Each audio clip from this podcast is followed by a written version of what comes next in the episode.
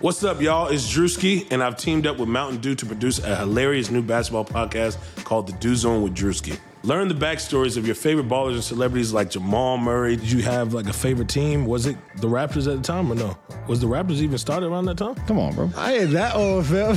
you talking like I'm 50. Taylor Rooks, A'ja Wilson, and many more. You won't want to miss this. Listen to The Dew Zone with Drewski on Apple Podcasts, Spotify, and wherever you listen to podcasts.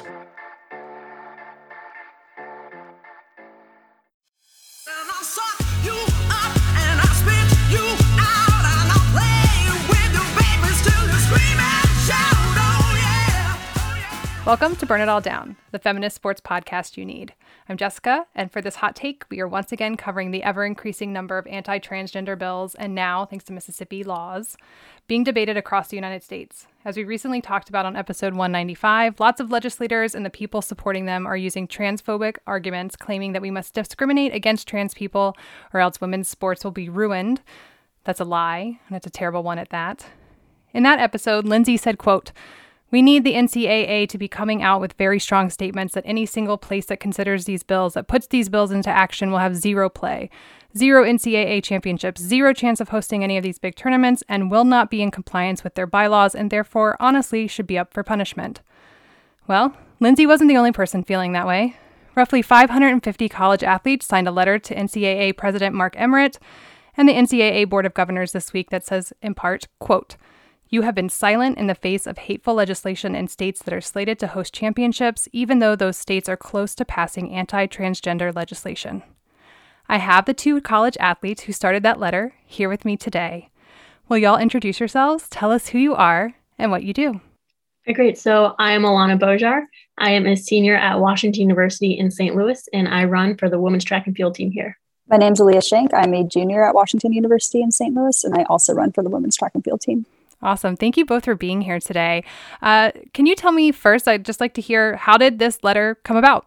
So we are part of our school's chapter of Athlete Ally, which is a national organization that deals to end and combat transphobia and homophobia in sport. So earlier in the summer, actually, the national organization reached out to us and said, you know, Idaho has HB 500, which is one of the um, anti-trans athletes bills, and they said, you know, can you try to mobilize uh, student athletes and get a letter going? So we did that, and we essentially got silence from the NCAA Board of Governors. And so, you know, six six or seven months later, we recognized this silence, and we said, no, we have to do it again. So, you know, Aaliyah and I, we talked with the national chapter once more, and we wrote this letter really pointing out the silence and said, you know, not saying anything is saying a lot. And we talked to the other chapters, we talked to athletes at our school, we sent it out to as many student athletes that we could think of, um, you know, our friends from high school too. And that's when we, you know, got this all going. And we've had the letter open for about a month and a half now, and we've had, you know, really great turnout.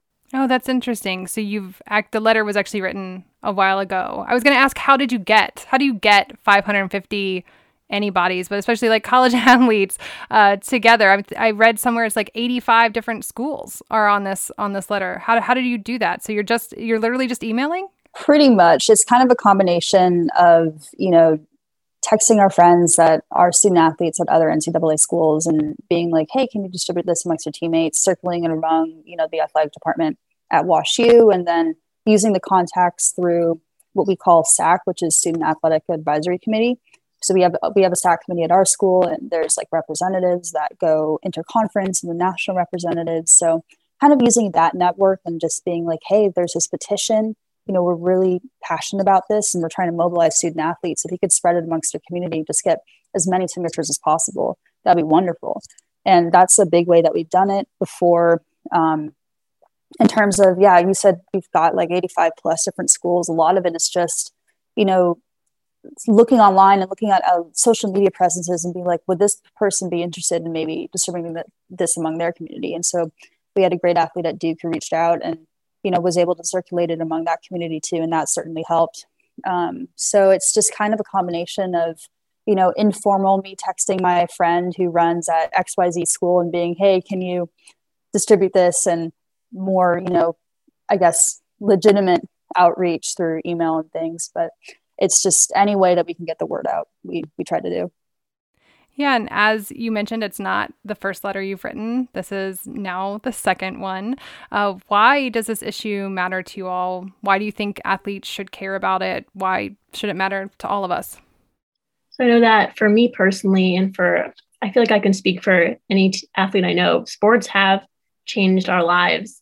And to know that there's a certain group of people, you know, transgender athletes that are denied this privilege, it's upsetting, it's angering. And I feel like if you can enjoy the sport, you have to fight for the rights for everyone to enjoy the sport too. I think also, you know, these bills are presenting and like presenting the assumption that trans athletes are going to, you know, ruin women's sport.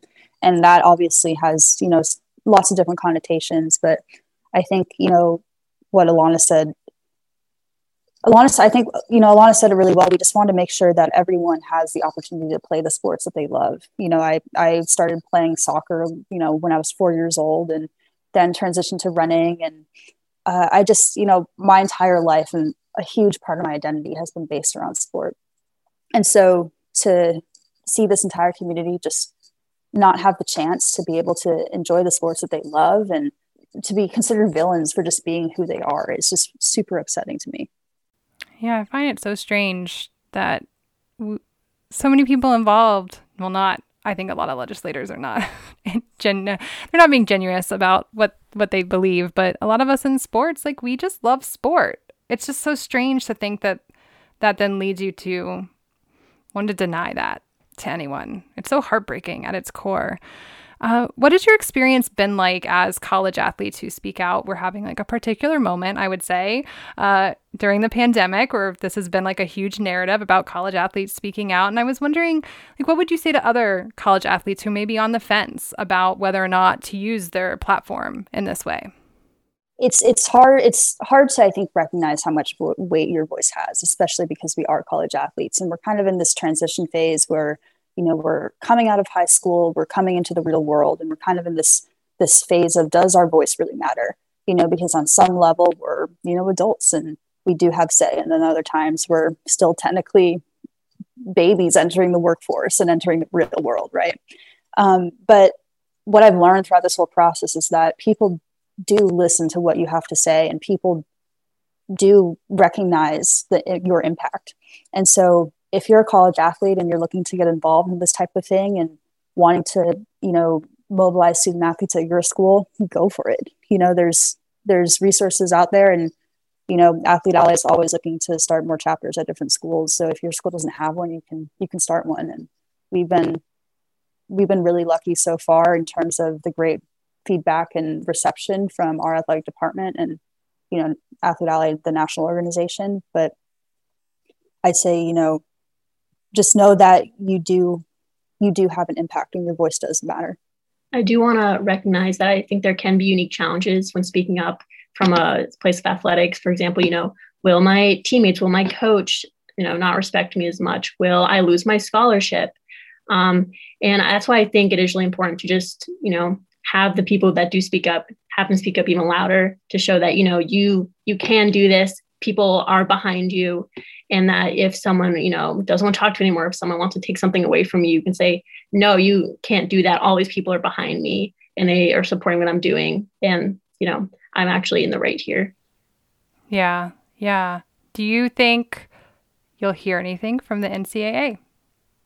i really hope so i think that you know this response to this letter in terms of media and news articles and things has definitely been a lot heavier than it was over the summer so i hope that they're taking notice and i hope that they know that we're not going to stop fighting Yeah, and they set a precedent in North Carolina. So it's not as if we haven't seen them do something in the past. I know that this is and it's worse now than ever. I mean, it's kind of it's like a crisis at this moment. Do you have any advice for college athletes who or I guess anyone who might want to do something specifically to help push back against these kind of these transphobic laws and bills that we're seeing in these legislators right now or just transphobia in general? I would say use the platforms that you have to spread awareness, especially I feel like there's a lot of fear surrounding like unfounded fear surrounding um, transgender participation in sports. So if you can dispel those myths for just the people close to you, that would be, you know, that's a great step. I think if you're in one of the, what is it, 23 states that has a bill on the table, um, you know, call your representatives. As we said, as Aaliyah said, you know, your voice does have weight. And so the more people that call in that email, um, that really shows that people do care. Well, thank you so much, Aaliyah and Alana, f- for your work uh, and for coming on Burn It All Down to talk about it. Thank you. Yeah, thank you so much. If those listening want to know more about these bills, check out transathlete.com. If you want to know more about how to combat these bills, make sure to check out transathlete.com slash take dash action. And until next time, burn on, not out.